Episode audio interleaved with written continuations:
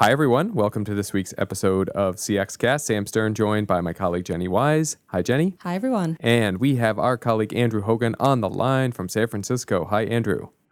And what we want to talk to Andrew about, listeners, and have him answer an overarching question in two parts uh, for us is how do companies work with experienced design providers? Because this is uh, research, Andrew, gosh, you probably devoted the last six months of your life to doing this, uh, going really deep on what this all looks like, the landscape of the different providers you might work with, a lot of uh, abbreviations that have X in them. You're going to maybe lay that out for us and explain it, hopefully. Can you tell us, maybe to start, uh, why did you do this research? And we'll jump off from there. So I did this research because experience design and design those words just get thrown around all the time. And what I found is that there were many different services firms that were using these words to describe wildly varying things. Like, you know, it was like you, you heard this from companies that were doing like smart thermostats and you also heard it from companies that were making apps, and you also heard it from companies that were designing spaces, uh, you know, stores and, and buildings. So it was clear that something needed to be done here. And then the other thing is that there's a ton of money going in this direction. There's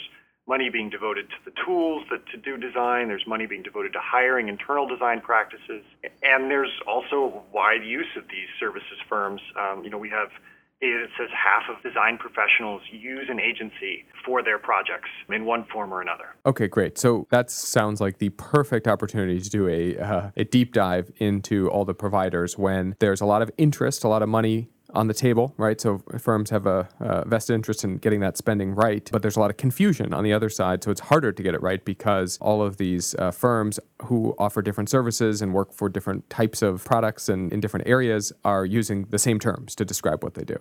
Okay. Well, that makes sense. Thanks for joining us on this week on CXCast. uh, no, I'm just kidding, of course. Okay, great. No, that that makes sense. That that seems like good inspiration for the research. Why is so much money going to these firms? Because I hear from clients very often, and you know, as the culture guy, I would hear this, right? But they're often trying to hire a lot of this talent in house and bring these mm-hmm. types of skills, capabilities, focus areas inside the organization. We're going to be a design led organization, so we need to have a design team. So, how do they have money left over for experienced design firms then if they're doing that? Uh, I think the answer is there's just a lot of money. And I think that you can't not have an internal design team. Um, in fact, I ran a research session with 22 brands, people working within you know organizations as part of our Forrester Leadership Board's member meetings at the CX New York conference. And there were many members there that were working with internal design teams. That was their job. And they worked with outside firms because there were times in which that was really helpful. There were times when they needed some really special skills that they didn't maybe have internally. There were times when they needed somebody to come from the outside and really challenge what they were doing or change the way that they were approaching some sort of problem or need. And then there's also the need that sometimes, you know, you just need extra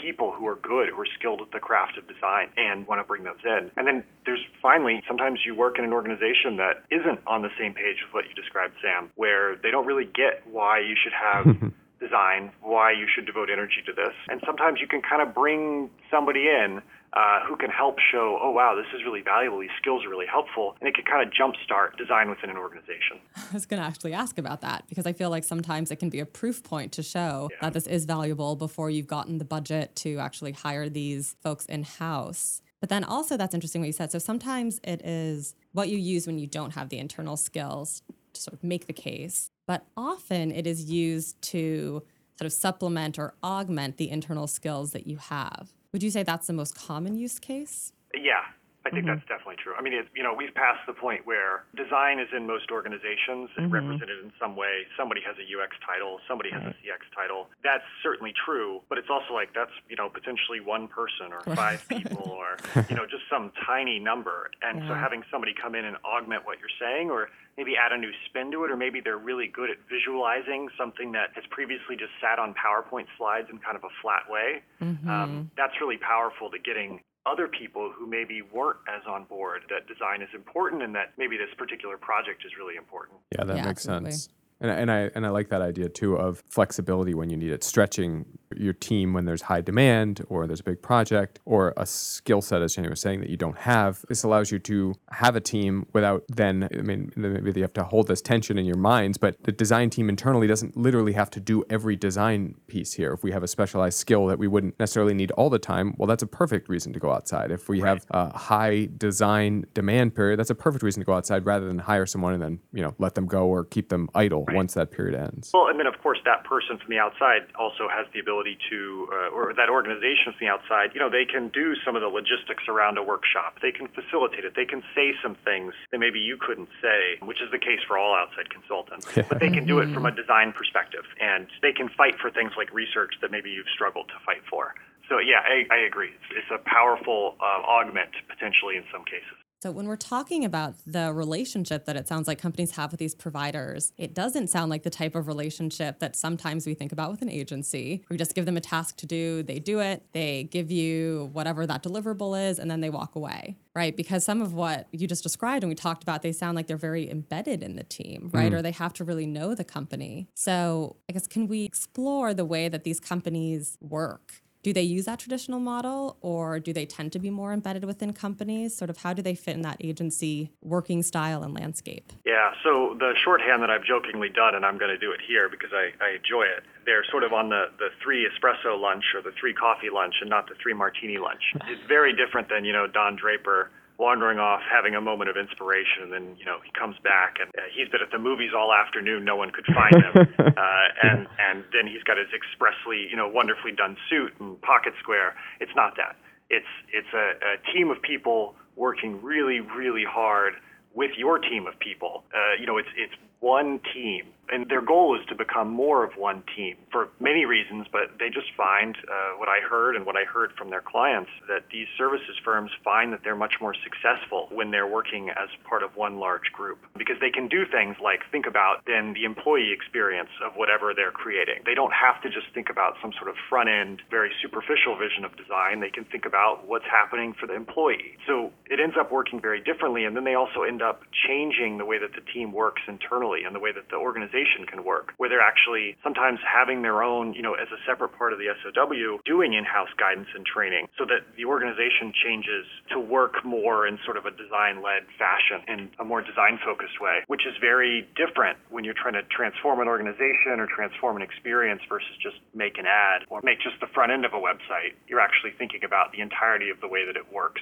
Sam, you must have loved that nod to the employee experience that will result in the way to think about those. Well, I think it's such a great way of of framing an idea that's been around for a little while, I think, of, oh, we want them to transfer knowledge and skills right. to us. But in addition to that transfer of expertise, there's also the transfer maybe back from the employee to the designers of the context of how they'd be doing the job. Mm-hmm. And then mm-hmm. in what you provide for them, providing something that is contextually aware and appropriate uh, given their, their workspace and what they're going to have to do. So, yeah, that makes a lot of sense. And I think it's, it's a way to also say, like, these aren't people who are just have the answers or have the answers after they've watched a matinee. It's they are working collaboratively with you, employees, to figure out what the right answers are given what you would have to do to execute on what they come up with. And I think one really important thing here that's actually a huge challenge for a lot of these design firms is that you have to hire very different people to facilitate the workshop versus, you know, sit on your giant monitor and lay out the perfect website. There's a real skills challenge. That's something that companies have to watch out for when they're hiring a provider to help them because that's that's just totally different mm. and you've got to know sort of what you need from your provider. Do you need visual design help? Do you need interaction design help or do you need, you know, like a, some much higher level of product design or service design help, which requires different skills. Yeah, I was thinking about that as we were talking about this, as it sounds like there's a wide breadth of ways that they help a company. And as you mentioned, it was already sort of a confusing landscape with a confusing term because it sounds like they help with everything. So, in addition to companies thinking about what it is specifically they need, is it a specific skill set? Is it this sort of larger scale overhaul of the business? Did you come up with any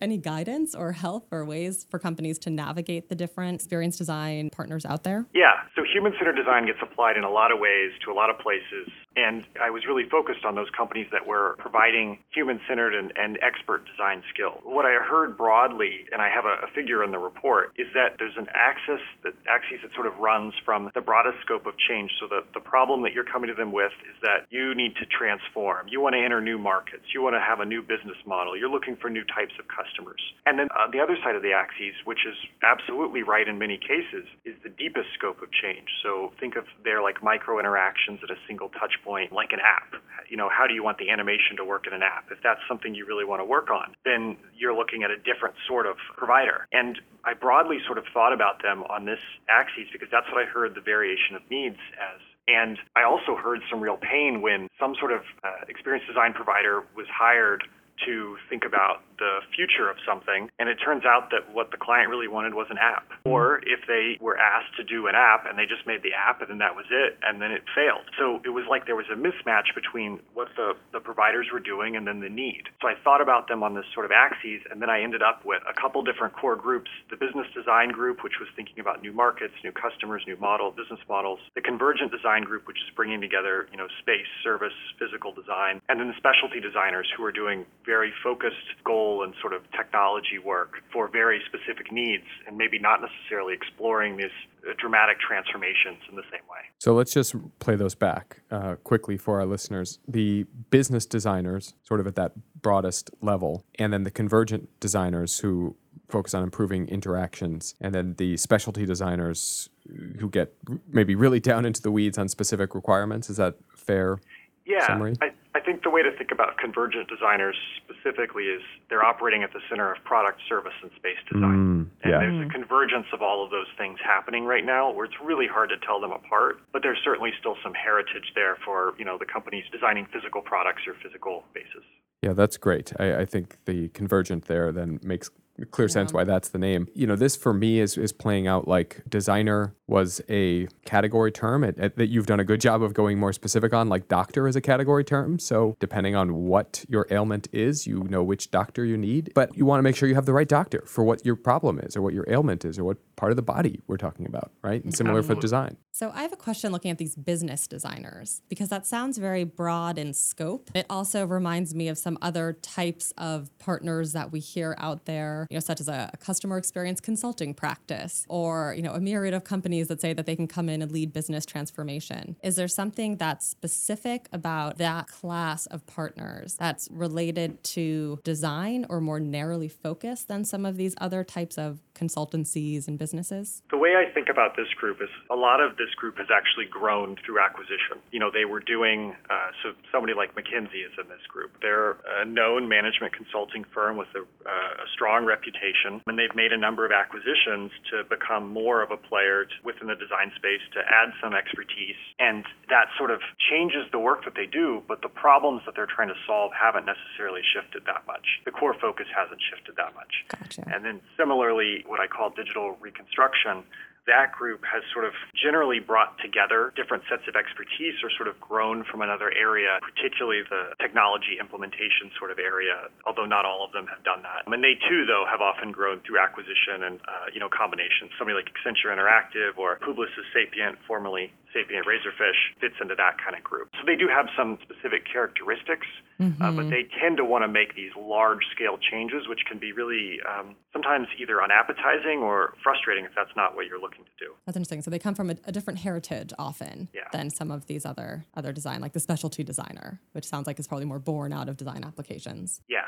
Andrew, how have the design companies, consultancies in these uh, pieces of research reacted to your categorization of them? And I'm asking from the standpoint of, in my experience, limited with uh, with, with vendors and consultancies in a space, they kind of want to say they do everything that you're asking about. Because I think you've done a really good job of being specific about what different firms do in a way that's helpful to our readers and probably helpful to those firms, but often I, I know they resist that. So I'm wondering how that played out in your conversations with them. Yeah, so uh, certainly to some degree, there's a, well, we do this and this is our core, but we also do these things too. And some of the firms have more, um, you know, clear claims or clear examples of why they should be considered for other kinds of work. Um, some of them have less clear claims and examples, and it's more of a, an aspiration. Generally, they've agreed with where things are and where they've um, kind of been put. And I'd also say that it's not like you can't hire one of the firms that's listed in the Convergent Design Group to help you think about your business and the markets that you're in.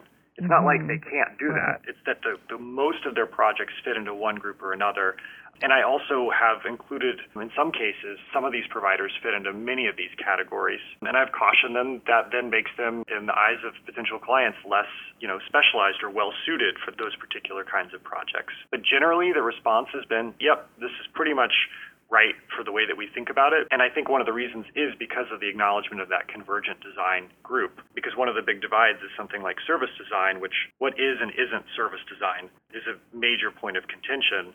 If you're doing app design right, if you're doing digital product design right, you're probably doing service design as well. And I think that was something that helped clarify to many of these firms that this is the right way of thinking about the landscape right now. I'll give you one other example. There's a real tension here with what the kinds of projects the business designers and the digital reconstruction firms are being hired to do and the actual implementation of those things.